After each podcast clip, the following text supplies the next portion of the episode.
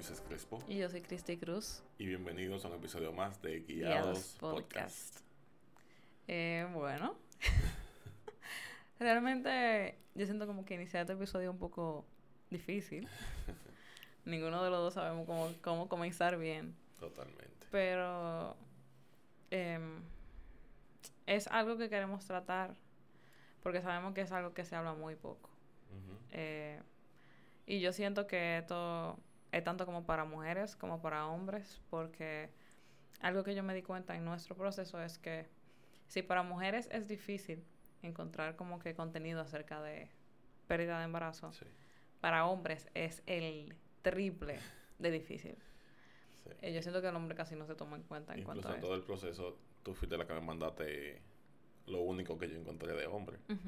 Entonces, en verdad, casi no aparece. Sí. Pero para darle como contexto de todo eso, este año, eh, bueno, antes de casarnos, cuando nosotros comenzamos a hablar acerca de cuándo íbamos a buscar hijos y todo eso, que te había dicho como que cinco años.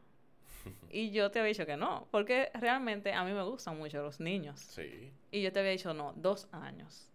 Y tú me dijiste, no, vamos a llegar a un punto medio, vamos a esperar tres años. Te fuiste adelante, pero está bien.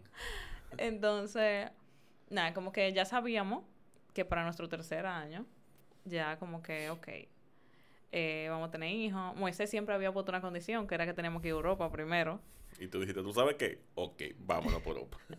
No, porque realmente, o sea, Era yo la lo, única forma, de verdad. yo lo entendí, porque era como que, ok, los hijos son un cambio, eh, es mejor como que hacer las cosas que podamos hacer nosotros dos, eh, como aprovechar bien el tiempo, porque después de un hijo ya es un poquito más complicado. No, y que realmente, por ejemplo, la gente dice, no, tú te puedes ir con un hijo. Es verdad, tú te puedes con- ir con un hijo y yo no creo que yo no lo vaya a disfrutar. Claro, claro. Pero yo realmente mi deseo era hacerlo contigo. O sea, mi deseo era darme el viaje como una luna de miel. Tú y yo Ah. solo, tú y yo juntos, que sé yo, que eso era como mi, mi goal. Entonces, yo dije como que ok, porque fue como que este año, yo te lo mencioné a inicio de año. Sí. Y tú dijiste, tú sabes que yo tengo que ir por Europa primero. y yo dije, ah, ok, Esa es, la- esa es la Pues condición. vámonos. pues vámonos por Europa entonces. Y ahí como comenzamos a, orde- a ordenar todo, eh, Dios abrió las puertas, eh, se dio el viaje. Entonces ya como cuando estábamos en Europa era como que más, ya la mentalidad era como que ok, ya de aquí Hijos. para adelante puede pasar lo que pase. y justo en Europa fue que yo quedé embarazada Ujú. que yo no tenía idea, porque ese fue como que nuestro primer intento y justo yo quedé embarazada. Eh, pero yo lo sabía, desde el primer día yo sabía que yo estaba embarazada. Yo no sé cómo, pero Yo yo, decía como que verdad. yo estoy embarazada, yo estoy embarazada, yo estoy embarazada. Y era como que algo, yo le decía a Moisés, incluso yo me hice mi primera prueba allá en, en España, salió negativa porque yo tenía muy poco tiempo. Claro, pues tú lo hiciste como a los tres días. yo no sé qué te esperaba que No, yo saliera. me lo hice como a la semana. Hace poco tiempo realmente. Ajá. eso de lo que. Entonces, yo me sentí súper triste porque era como que, ay, yo pensaba que yo estaba, en verdad. Bueno, la decepción le di a Ujú. ella. Y después de, cuando llegamos aquí al país, como cinco días después, eh, yo me la volví a hacer y ahí salió el positivo bien marcado. Realmente yo me sentí súper... positivazo salió. O sea, es como una emoción, es un sentimiento como que yo no sabría cómo describir, porque yo siempre, o sea, no, no siempre, pero ya yo me, me había hecho mucha prueba antes como para descartar, porque Moisés y yo teníamos ya un tiempo, o sea, como un año y pico, de que yo había decidido que ya yo no quería usar anticonceptivo, Ujú. porque no quería y ya. Entonces, como que ya yo me había prueba y era como que siempre salía negativo era como que, ok, negativo. Entonces, como que dentro de mí era como yo no sabía qué iba a pasar, o sea, positivo, negativo, qué sé yo qué. Entonces, cuando yo vi ese positivo, Seca. yo me quedé como, como yo no sabía cómo reaccionar, yo no sabía cómo... Seca, sí. O sea, como que, ok, ahora mismo dentro de mí hay un ser humano formándose. Era como que de verdad yo no sabía cómo reaccionar. Entonces yo la primera persona que llamé fue a una amiga, Gabriela. Ella se puso a llorar. Yo como que yo no sabía qué hacer en ese momento. Yo no sabía ni siquiera cómo, prepa- cómo decírselo a ti. Eh, Moisés llegó y ya, yo te lo dije. Em, desde ahí, yo siento como que desde que tú te enteras del sí, es como que todo te cambia. Claro. Porque ya como que... Ya Literalmente todo te cambia. ¿viste? tú comienzas a pensar en...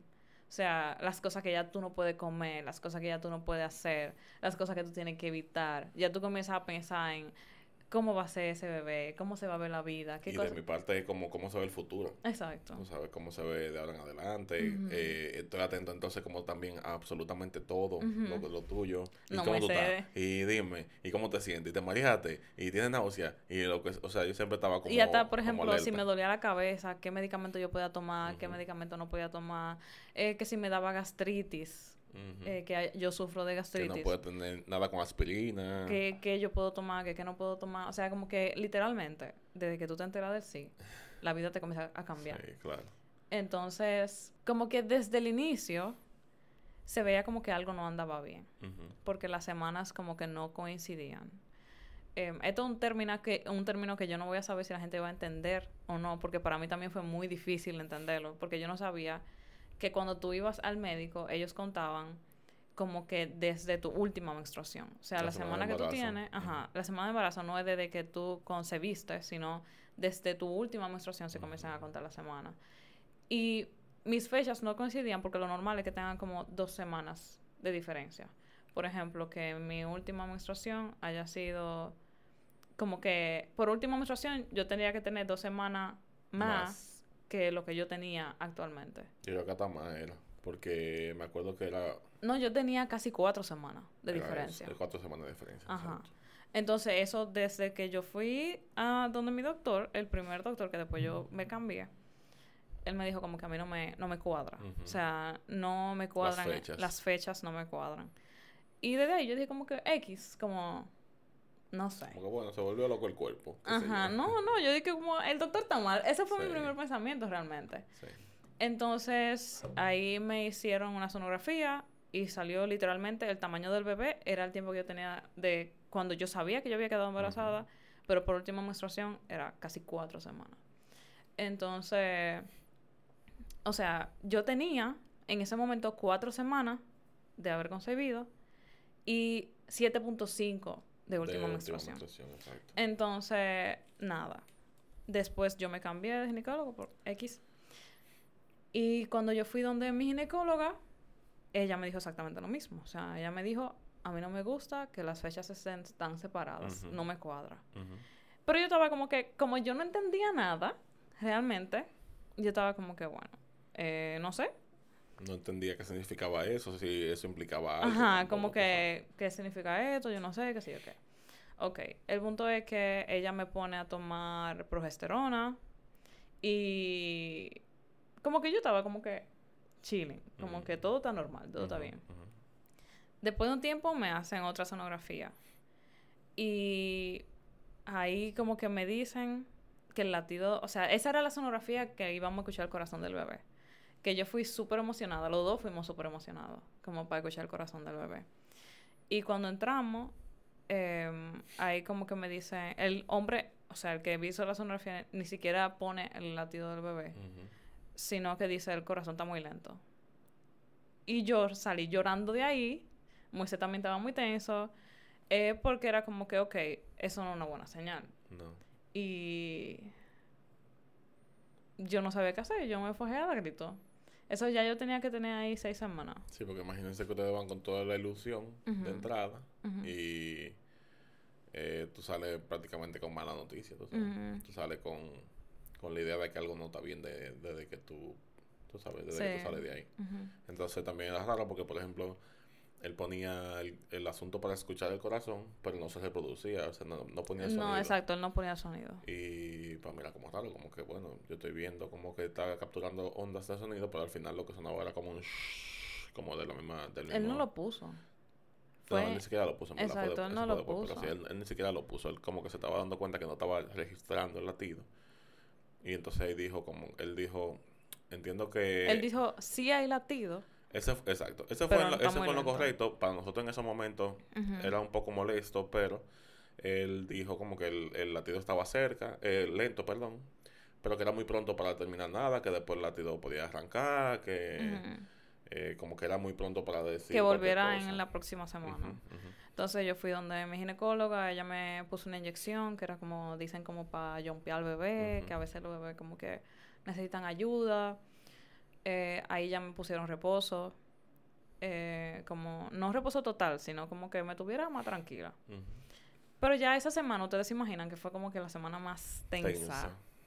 Porque era como que, ok, yo tengo que esperar una semana para volver a escuchar el corazón del bebé. Yo creo que yo la pudiera definir como una de las peores semanas de mi vida por el hecho de la tensión constante de no saber, tú sabes. Porque uno quisiera tener la respuesta ahí mismo, pero realmente eso se quedó como en el aire durante una semana.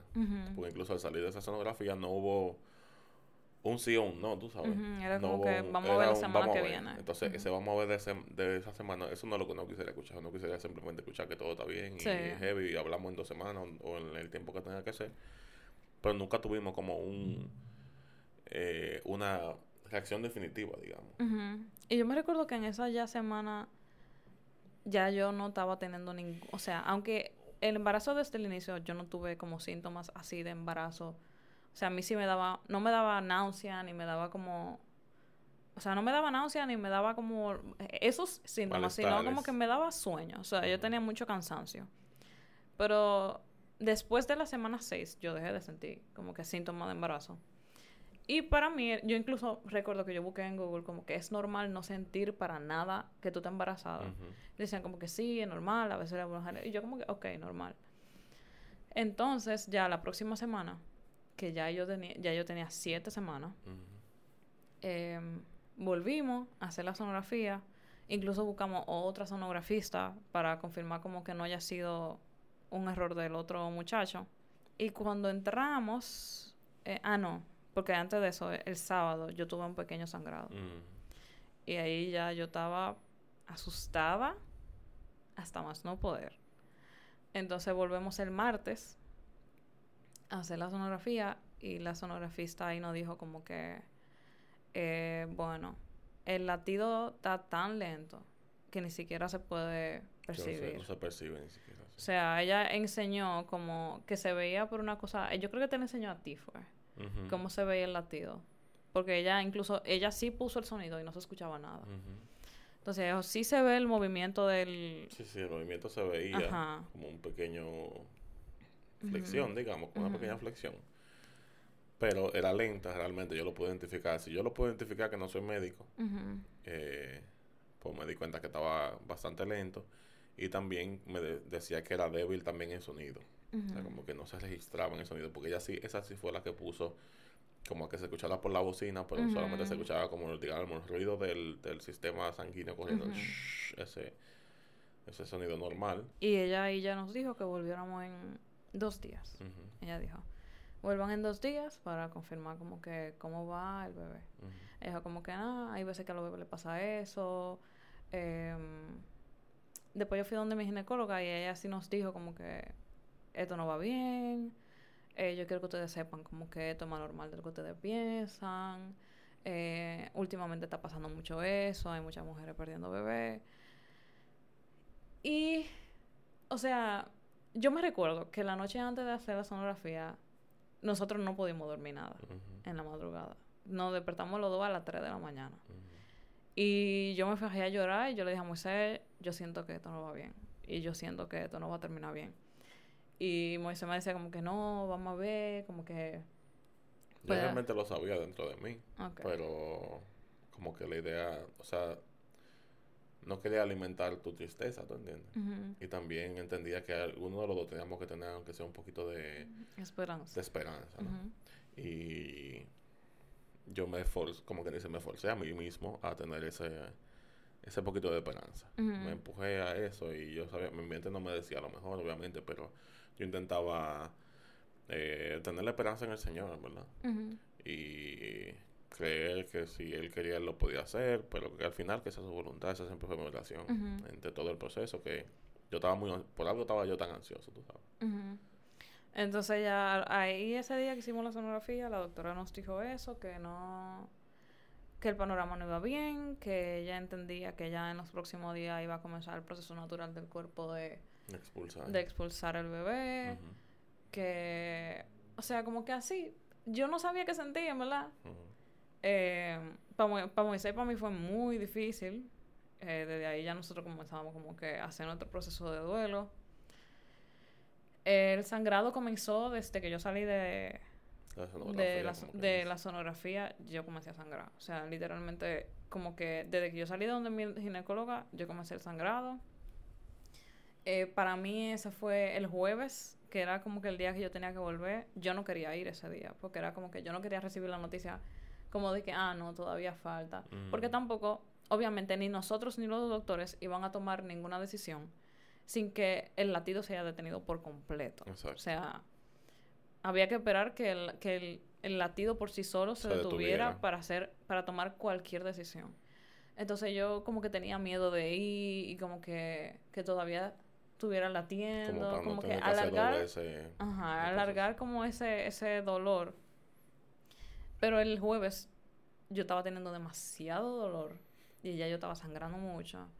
Y yo dije, no, vamos ahí. O sea, literal, yo no iba, no íbamos ahí ese día, íbamos ahí el viernes, pero cuando me dio ese dolor tan fuerte, eh, arrancamos de la nada. Como a la una de la tarde. Literal, fue como que de repente, como que vamos para la clínica, vamos, vamos a ver qué está pasando.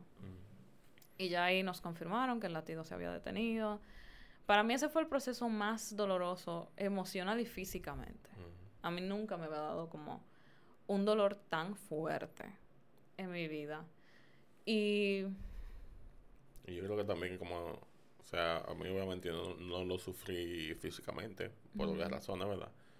Pero realmente el ver el, el, el, bebé que no latía el corazón fue como lo más devastante que me ha pasado en lo que yo tengo de memoria. Entonces, si, por ejemplo, antes yo estaba, lo voy a decir aquí a la clara, si antes yo estaba en contra del aborto, ahora más. Porque ya, o sea, nadie me puede decir a mí que esa vida no valía lo que vale un bebé. Que ese dolor que yo sentí no fue el mismo dolor que yo hubiera sentido si, si yo hubiera conocido a mi bebé. Porque fue un dolor desgarrador realmente. Fue un dolor que yo no, te, no puedo ni siquiera como descifrarlo y explicarlo. Pero cuando yo vi la imagen que la doctora confirmó, fue como que se me derrumbó el mundo arriba. Y yo siento también como que la gente, no todo el mundo, pero hay personas como que minimizan el dolor de una pérdida de embarazo porque dicen como que tú nunca llegaste a conocer el bebé o era muy pequeño.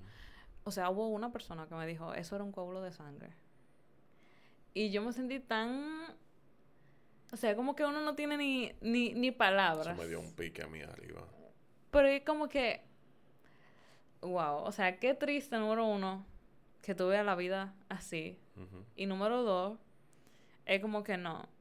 O sea, todos fuimos eso. No, y que si, si, si, afirmamos eso, entonces estamos acompañando el tema de que el aborto es libre para todo el mundo y para lo que quiera, porque entonces es un coágulo de sangre para cualquiera, ¿tú entiendes? Sí, no, eso era vida. Es vida. Entonces, yo siento que la gente no, como que no lo entiende muy bien, pero es como yo dije ahorita, o sea, desde que tú te enteras del sí, ya tú comienzas a imaginar la vida con ese bebé tú comienzas a imaginar cómo va a ser el futuro, cómo las cosas, los cambios que hay que hacer, las cosas que hay que hacer. Y lo último que tú te vas a llegar a imaginar es como que no se va a dar. O sea, como que de repente el bebé, el corazón dejó de latir. El corazón se detuvo. O sea, como que uno nunca hace... O sea, eso no es lo que uno espera. Uno ya espera, bueno, ya, tengo el bebé en la barriga, eh, tengo que cuidarlo, vamos a ver las cosas que hay que hacer. Tú te imaginas tu vida del bebé creciendo, de tu barriga, de cuando compremos la cuna, de cuando compremos, arreglemos la habitación, eso es lo que se te ocurre. Entonces, para entender el dolor que uno siente cuando uno pierde a su bebé, es como que hay que vivirlo. A menos que tú lo vivas, tú no vas a entender lo que se siente, a menos como que, lamentablemente, a menos que una persona pase por ahí. Claro lo pude corroborar también con personas que perdieron bebé. y, y personas que me escribieron y me dieron el pésame. Y pude corroborar con que esa pérdida se sufre igual. Y no importa la edad que tenga y el tiempo que tú hayas tenido de embarazo, la pérdida se sufre de, igual manera porque tú pierdes no solamente la vida del bebé, pero tú pierdes una ilusión que se te crea en tu, en tu cabeza, en tu corazón, de cómo va a ser la vida junto a ese bebé. Sí. Y yo siento que también, dentro de las cosas que nosotros hemos hablado, es como que a veces se toma más en cuenta a la mamá que al papá. Mm. Yo sí siento como que yo fui súper intencional en como entender que a ti te estaba doliendo igual que a mí, que esto era un que era el bebé de los dos, que era la ilusión de los dos y que a ti te estaba doliendo igual. Y por eso yo como que procuré siempre como hacerte parte de todo o estar pendiente a cómo tú te estabas sintiendo. Porque yo siento que a veces se pone como que sobre el hombre una presión de tú tienes que cuidarla a ella, tú tienes que estar atento a ella, pero no piensan como que quizá él también lo está sufriendo. Eh, como que ese era su hijo también, como cómo él se está sintiendo, cómo yo puedo estar para él también. Y por eso como que yo constantemente te preguntaba como que cómo tú te sientes, como no tapes tus sentimientos por mí, tú puedes, como que tú puedes decirme si tú te estás sintiendo mal, yo no me voy a sentir mal por eso.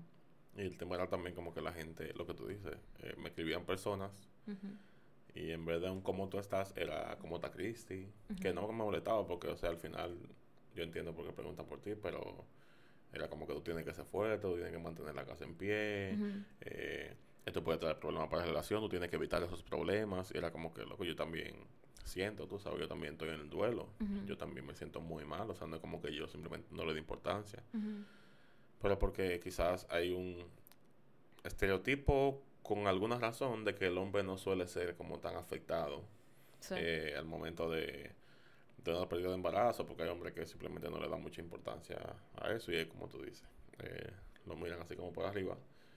Pero realmente de mi lado no fue así. De mi lado fue muy difícil, fue muy duro, ¿verdad? Sí, yo lo sé. Y yo creo que fueron uno de los, o sea, en las semanas eh, posteriores a, los días posteriores a eso, fueron muy oscuros. Sí. Fueron de, de mucha tristeza inexplicable, de que no quería salir de mi habitación, prefería estar trancado con la cortina cerrada. eh, y sí, yo creo que ha sido los días más duros que, hemos pasado. Sí, en nuestro matrimonio, realmente así. Yo también era muy consciente como que este proceso o podía unirnos o podía separarnos. Yo estaba como que, aún en medio de, de, el duelo, yo estaba muy consciente de eso. Y por eso era como que yo siento que los dos inconscientemente o sin decírnoslo, estábamos como que muy atentos a la necesidad del otro. Sí. O sea, yo me sentí súper cuidada por ti, súper escuchada, como que yo sabía como que estábamos los dos pasando por esto. Y no como que yo estaba sola o que tú no estabas siendo expresivo. Tú estabas siendo súper expresivo en cuanto a lo que tú sentías también. Y yo siento que eso también como que me ayudó mucho a mí a entender mejor que a ti te dolía también. Y yo siento que eso también nos ayudó como a, a estar tan unidos en medio de ese proceso y a como que velar cada uno por el otro. Yo creo que esas son de esas supuestas pruebas de fuego que suelen decir en, los, en, la, en la prédica.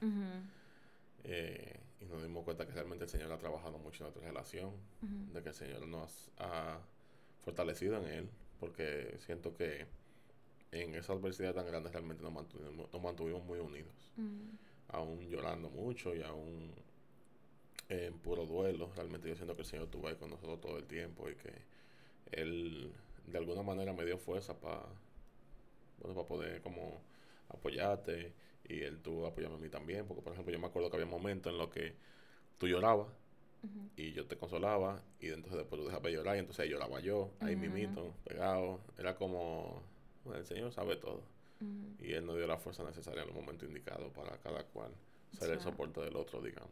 Y yo recuerdo mucho también como que en esos momentos que genuinamente yo no sabía qué decir a Dios, de verdad, como que yo no tenía nada qué decir. Como que yo valoro mucho que tú me tomabas de la mano y tú comenzabas a orar. Y como, y tú hiciste eso varias veces. O sea, tú también me decías como que Cristi, o vete a orar, como que tú necesitas orar. Como... Yo sé que tu temor era como que yo me enojara con Dios. Sí. Que no voy a decir que no. Yo me sentí muy frustrada, muy confundida, muy enojada, con miles de preguntas, siendo 100% honesta. Pero de verdad como que yo valoro mucho que tú como que estuviera atento en el aspecto espiritual y como que te mantuviera orando por mí, tomándome de la mano, orando por mi mente, orando por mi corazón, orando por nosotros. Yo siento que en ese momento yo me sentía tan enojada con Dios. O ni siquiera, yo no sé si era como, bueno, sí. Sí, enojada. enojada puede ser. Yo me sentía enojada porque era como que esto era algo que, que, que soñábamos tanto era la vida de un bebé. Y como que, ¿por qué tú permitiste que se fuera? O sea, tú podías hacer que se quedara vivo. Tú podías hacer que, que pasara un milagro. Como que, ¿por qué tú hiciste eso? O sea, como que por... o sea, muchas preguntas. Y yo recuerdo que una, bueno, el día que pasó lo de el legrado, eh, que fue el día de más dolor eh, físicamente, o sea, emocionalmente, obviamente, pero físicamente, porque yo creo que a veces no, no se habla mucho de eso. Eh, yo sí llegué como que, o sea, en medio de todo el dolor, yo decía como que, ok, señor, ya esto duele mucho emocionalmente. Porque tú también permite que me duela tanto físicamente, o sea, como que, porque era un dolor, señores, que yo no sé cómo, cómo explicarlo. Era un dolor muy fuerte. Y yo estaba como con esa frustración. Y... Ay, perdón. Yo no sé, yo no, o sea, como que no estoy entendiendo, más las miles de preguntas que surgen eh, de, yo voy a poder tener hijos alguna vez, esto me va a pasar cada vez que yo quede embarazada, eh, como que, señores, son miles de preguntas que yo creo que que incluso yo le escribí a una persona que había pasado por lo mismo, que una amiga mía me dio su contacto. Eh, y ella me dijo como que ahora mismo yo sé que tú tienes que tener miles de preguntas que nadie va a ser capaz de responderte. Y era literalmente lo que me estaba pasando. O sea, era como que yo tenía la cabeza bombardeada de preguntas que yo sabía que nadie nunca me iba a poder responder. Y que cuando la gente intentaba responderme, lo que me hacía era que me frustraba más. Porque era como que ustedes no tienen seguridad de absolutamente nada. Como no, y la, respuesta siempre era, tú sabes que Dios hace todo por una razón. ¿Y tú, cuál es la razón de que Dios haga eso? O sea... De verdad, o sea, mi pregunta genuina cuando la gente me decía, me decía esas cosas. Porque yo también siento que a veces la gente puede tener muy buena intención al momento de consolar, pero a veces las cosas que se dicen hieren más. Em, y en ese momento también entendiendo de que yo tengo las hormonas de embarazo, ¿verdad? Yo tenía las hormonas de embarazo y ahora mi cuerpo también tenía que normalizar las hormonas. O sea, era literalmente una montaña rusa, una loquera de hormonas que yo tenía. Más la gente diciéndome cosas que no me hacían nada de sentido en mi cabeza. Era todo. Y yo sé que quizá la gente diga como que, ay, Cristi, tú eres una cristiana madura. Pero señora, como que usted tiene que tener el momento. Y yo sé como que de verdad, de verdad, de verdad, en ese momento yo me sentía tan segura como que Dios me está entendiendo. El conjunto de emociones de estoy enojada porque no estoy entendiendo nada de esto, no estoy entendiendo el dolor emocional, no estoy entendiendo el dolor físico, yo no quisiera estar pasando por esto, pero al mismo tiempo yo sé que tú no eres malo, yo sé que tú eres que tú eres bueno, pero yo sé que tú me entiendes, o sea, era como que de verdad una loquera de, de sentimientos, emociones. En medio de todo ese cuestionamiento era como recordando, vivimos en un mundo caído, en el cual la Biblia dice que el sol sale para todos y la lluvia cae sobre todos.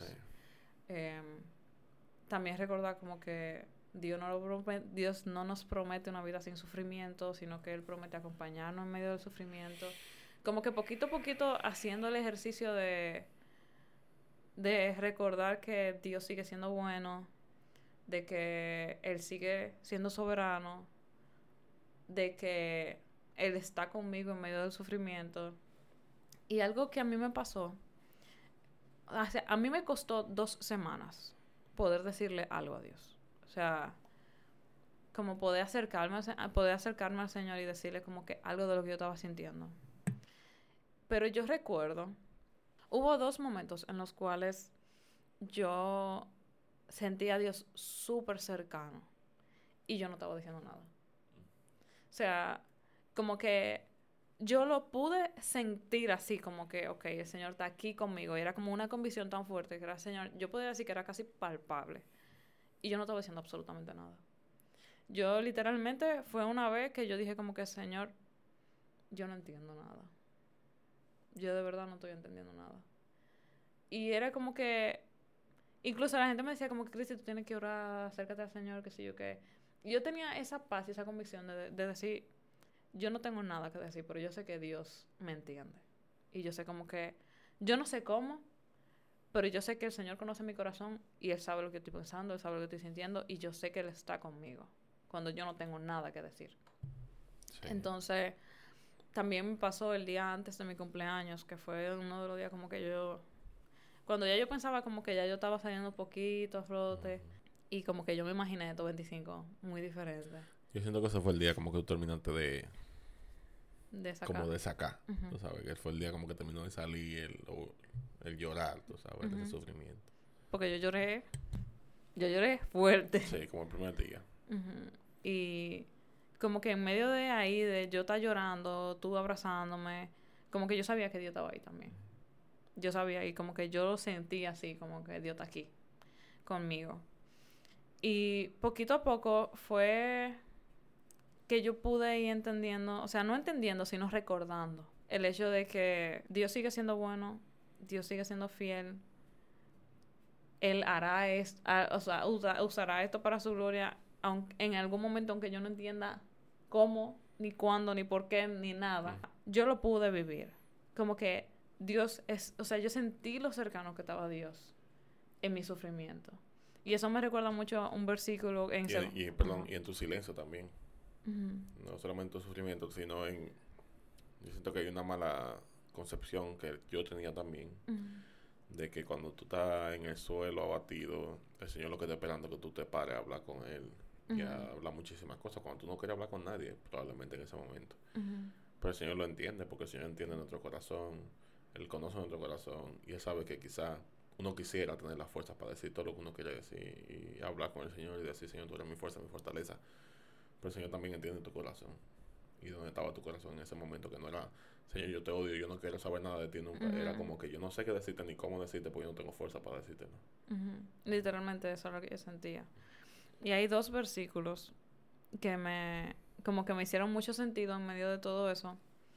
El primero fue que yo recuerdo como esa, esa confianza que yo tenía en saber como que yo no tengo nada que decir, pero yo sé como que Dios me está escuchando y que Dios me está entendiendo. Y después yo escuché como un estudio bíblico acerca de Romanos 8, 26. Déjenme buscarlo aquí de una.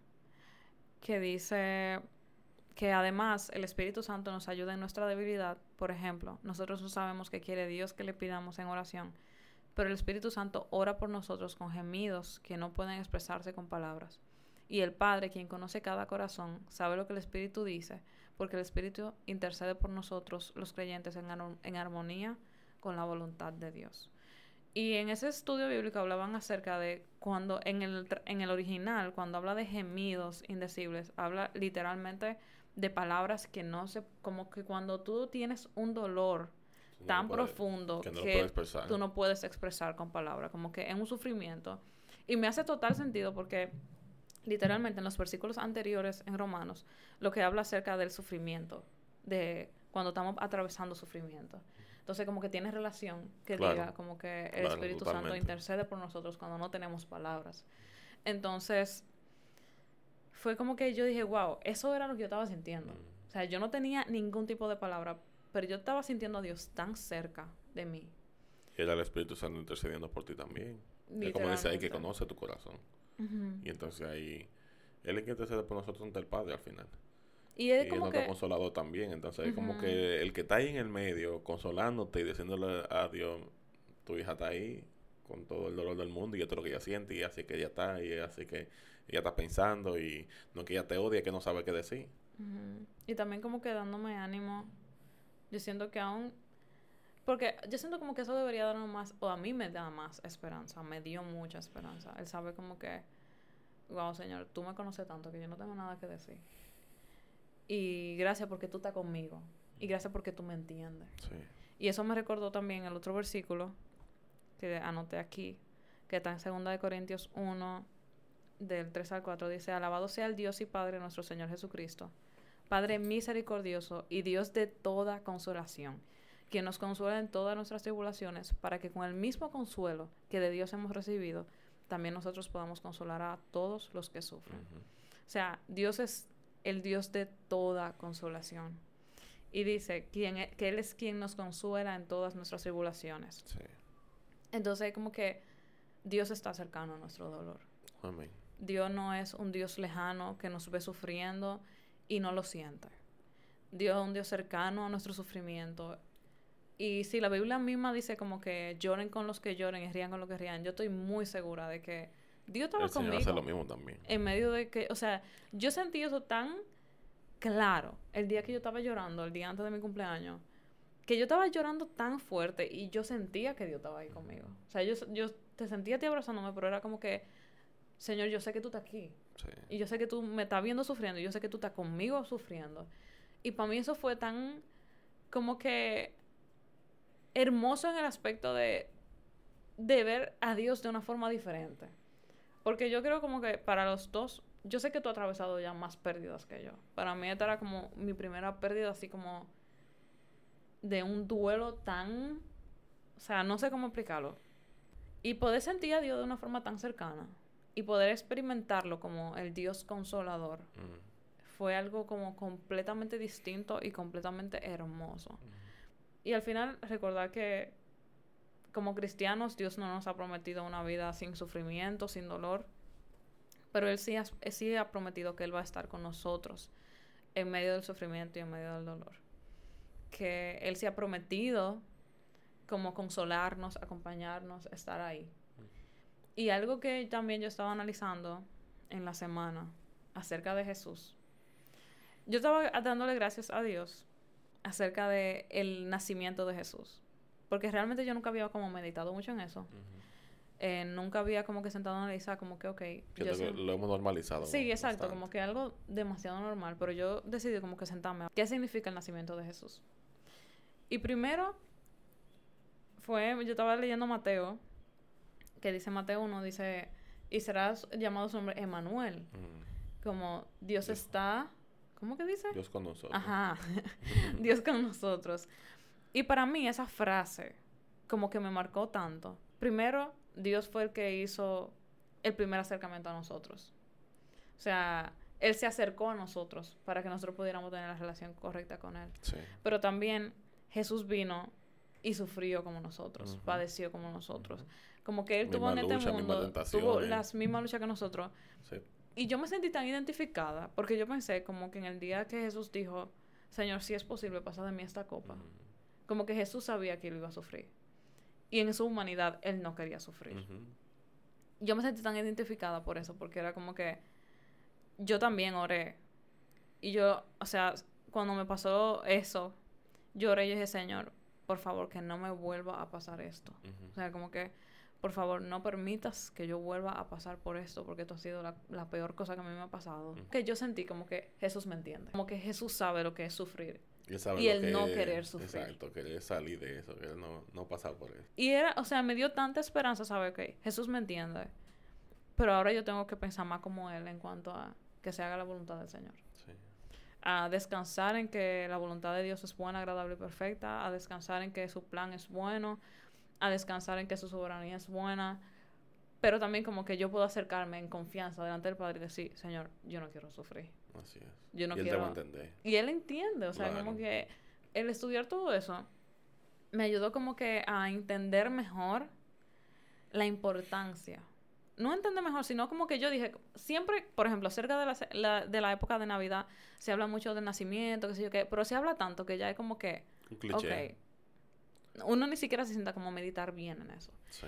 Entonces, como el, el yo meditar en la importancia del nacimiento de Jesús y todo lo que conlleva, en verdad sí hay que dar muchas gracias por el nacimiento de Jesús. Mm. Hay que dar muchas gracias de que el, el Salvador viniera, de que se hiciera carne, de que atravesara tantas cosas, porque es lo mismo que dicen Hebreos, que ahora dice que como él sa- como él atravesó toda la cosa que nosotros pas- hemos pasado, ahora él puede interceder delante de nosotros, delante del. Padre, porque él entiende cómo nos sentimos. Él entiende cómo pensamos. Él entiende. Es como que. Recuerda como hace dos mil y pico de años. Dice, señor, yo me sentí así también, papá. Sí, o sea. Así mismo era que me sentía en tal día, que yo estaba Ella, ahí. por ejemplo, Cristi está vuelto un disparate ahora mismo. No le haga mucho caso a lo que ella está diciendo, lo que ella está pensando. Es que, mira, Qué difícil. está sufriendo. Que sí. O sea, como que me, me ayudó a verlo de otra forma. Sí, claro. Me ayudó también a. Yo siento también como que a veces el dolor puede ser un gran maestro cuando uno se lo permite. Hay, hay, hay una frase que dice como que puede ser o un gran destructor o un gran maestro, Dependiendo de cómo tú lo tomes. Y yo siento que, que gracias a Dios hay cosas que yo sí pude aprender en medio del sufrimiento. Em, yo creo que la primera fue el entender de que yo no tengo control de absolutamente nada. O sea, literalmente yo no puedo controlar nada. Y aunque eso quizás en nuestra humanidad no pueda dar ansiedad, yo siento que me ayuda como a descansar más en Dios. También. Cuando tú no tienes ese peso arriba de que todo depende de ti. De que yo no puedo hacer nada. Y uno, pone, uno obviamente no que va a abandonar todo y no se va a acostar en la cama y va a decir, no, yo no voy a hacer nada, sino que tú haces tu parte, pero al final... Tú confías. Tú confías en el Señor. De que Él es el que tiene el control y el que sabe cómo va a hacer las cosas y, y que si las cosas salen mal, pues el Señor está ahí contigo. Y primero esa, yo diría como que a entender eso, que por más cosas que yo hiciera, y entender también como que no fue mi culpa. Y yo sé que quizá otras personas que hayan pasado por eso van a entender mejor. Porque aunque nos digan un millón de veces, eso pasa. eh, yo, yo creo que la doctora, eh, perdón, quiso ser como bastante enfática con eso. No es tu culpa, esas son cosas que pasan, a muchas mujeres les pasa, eso es normal. Y aún así, como que tu mente no deja de pensar que yo pude haber hecho mejor, quizás. Si yo hubiera hecho esto mejor, si yo hubiera hecho lo otro mejor. Eh, como que buscando miles de razones con las cuales yo podía haber detenido que eso pasara. Pero la verdad es que, lamentablemente, a una de cada cuatro mujeres le pasa. Literalmente yo lo viví de cerca porque mientras yo estaba embarazada yo conocí otras tres, o sea, éramos cuatro. Y literalmente yo fui la única que perdí el embarazo. Entonces, yo siento que el proceso va a ser un proceso igual eh, de llorar, de no entender, de miles de preguntas, de, de momentos de silencio. Pero yo diría, por ejemplo, si una mujer está pasando por eso, o si un hombre está pasando por eso también junto con su esposa, eh, lloren. Si no tienen nada que decir, Dios entiende. El silencio también. Yo siento que lo único que Dios necesita es como un corazón dispuesto a decir como que Señor, yo no tengo nada que decirte. Pero como que, por favor, ayúdame. Y poco a poco ir sanando al ritmo que ustedes necesitan también. Claro. Y también, nada, entender que el silencio es parte de, que el Señor entiende tu sufrimiento, que no es como que Él se enoje porque tú sufras. Yo no, creo que, yo no me imagino al Señor enojándose de que, ¿qué es lo que estáis sufriendo? Tú no eres una mujer de fe, párate y vamos arriba. No. No creo que el Señor tenga eso. Eso eran los amigos de Job. Pero Jesús no es así. Exacto, Jesús no es así. Yo sé que, que su corazón está con uno en ese momento y que él sufre con lo que sufren también, ¿verdad? Pero así también eh, como sufre con lo que sufre, él va a reír cuando tú rías de nuevo y él te va a ayudar a reír de nuevo. a, volver a ser tú, a volver a sentirte tú y, y nada, está ahí con uno, como él está todos los días en la buena y en la mala. Sí. Sí, lamento, o sea, primero, si alguien está pasando por eso, yo lo lamento muchísimo. Como que de verdad lamento mucho que ustedes estén pasando por esa situación. Yo sé que es difícil, yo sé que no se entiende, pero Dios sí te entiende. Y Dios sí conoce tu Jesús sí conoce tu sufrimiento. Él también sufrió, él entiende lo que tú estás sufriendo también. Y tú puedes sentir la libertad como de llorar, de sentir, de preguntar. Que eso fue algo que también a mí me ayudó mucho. Que la persona con la que yo hablé, ella me, que pasó por eso también me dijo, Dios no le tiene miedo a tus preguntas. y Dios no le tiene miedo a que tú lo cuestiones, a que tú cuestiones lo que sea. Porque muchas veces a nosotros nos dicen como que, qué poca fe, tú no deberías que sí o qué. No, ¿cómo tú vas a cuestionar a Dios? ¿Tú sabes? Pero no es cuestionando en cuanto a... A quién él es. Exacto, sino es como que... Yo tengo dudas, eso es de humanos, las dudas son de humanos. Y, y a veces uno necesita simplemente ir donde Dios habla y a veces ahí es como el Señor comienza a tratar con nosotros, hablar con nosotros, a ablandar nuestro corazón, lo que sea. Porque como Dios no tiene miedo a tus preguntas y tú puedes acercarte al Señor y hacer todas las preguntas que tú quieras. Em, si escribir te podría funcionar, escribe lo que tú quieras escribir. A mí escribir me funciona muchísimo a, aclarar mi mente, a entender mejor lo que yo estoy sintiendo, lo que yo estoy pensando. Entonces como que buscar una forma de poder quizá ir sacando esas emociones y también entender que, por ejemplo, hay esposos que son menos expresivos que otros pero eso no quiere decir que él no esté sintiendo algo. Y hay veces que, lamentablemente, yo siento que nuestra generación, nuestra sociedad, quiere que los hombres sean más sensibles, pero siguen como tapando las emociones de los hombres o siguen sin, sin notar que los hombres tienen emociones. Entonces, quizá aunque tu esposo no sea muy expresivo, quizás acércate tú y dile como, ¿qué tú estás sintiendo? Eh, ¿Qué tú estás pensando? Si te está doliendo, yo no quiero que tú lo ocultes. Tú también tienes derecho a llorar. Que realmente cuando nosotros llorábamos juntos también, para mí no era como que tú eras débil, sino como que estamos juntos en esto. Lo importante es como que ustedes estén juntos en el proceso y no como que uno sea siempre el fuerte, el otro el débil. Aunque siempre va a haber momentos como que alguien va a tener que ayudar al otro. Hay momentos. Pero que el hombre no se ha dejado a un lado. No, y que el hombre, o sea, si tú eres hombre y tú estás escuchando esto y estás pasando por esto, lo ha pasado, te recuerdo que aunque tú intentes esconder el dolor, el dolor está ahí. Y aunque tú intentes como no mostrarlo, el dolor se queda adentro. Entonces la forma más fácil de tu sanar, no más fácil, sino más efectiva de tu sanar siempre va a ser expresando tu dolor y desahogándote, diciendo lo que tú sientes. Y si tienes que llorar, llora. Eso no te hace débil. Claro. Simplemente te hace un ser humano sensible que, que sufre como todos. Claro, que está pasando por su duelo. Claro, totalmente. Entonces, nada. Em, al final, yo entiendo que con hablando acerca de esto, mayormente lo que nosotros queríamos hablar acerca de cómo Jesús entiende nuestro dolor lo cercano que Él está. Eh, entender que Él está con nosotros en medio del sufrimiento. Que vamos a poder, o sea, en medio de eso, aunque, aunque sea doloroso, es como que uno puede conocer una parte distinta del Señor. Uno puede conocer a Dios como nuestro consolador.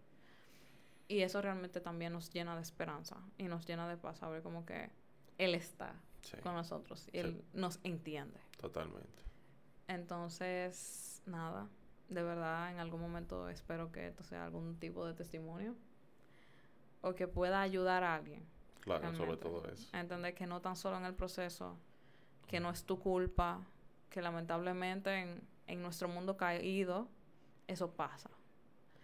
Y que Dios está con nosotros en medio de nuestro sufrimiento y Él nos va a ayudar. Entonces, nada, nos vemos en otro episodio de Guiados.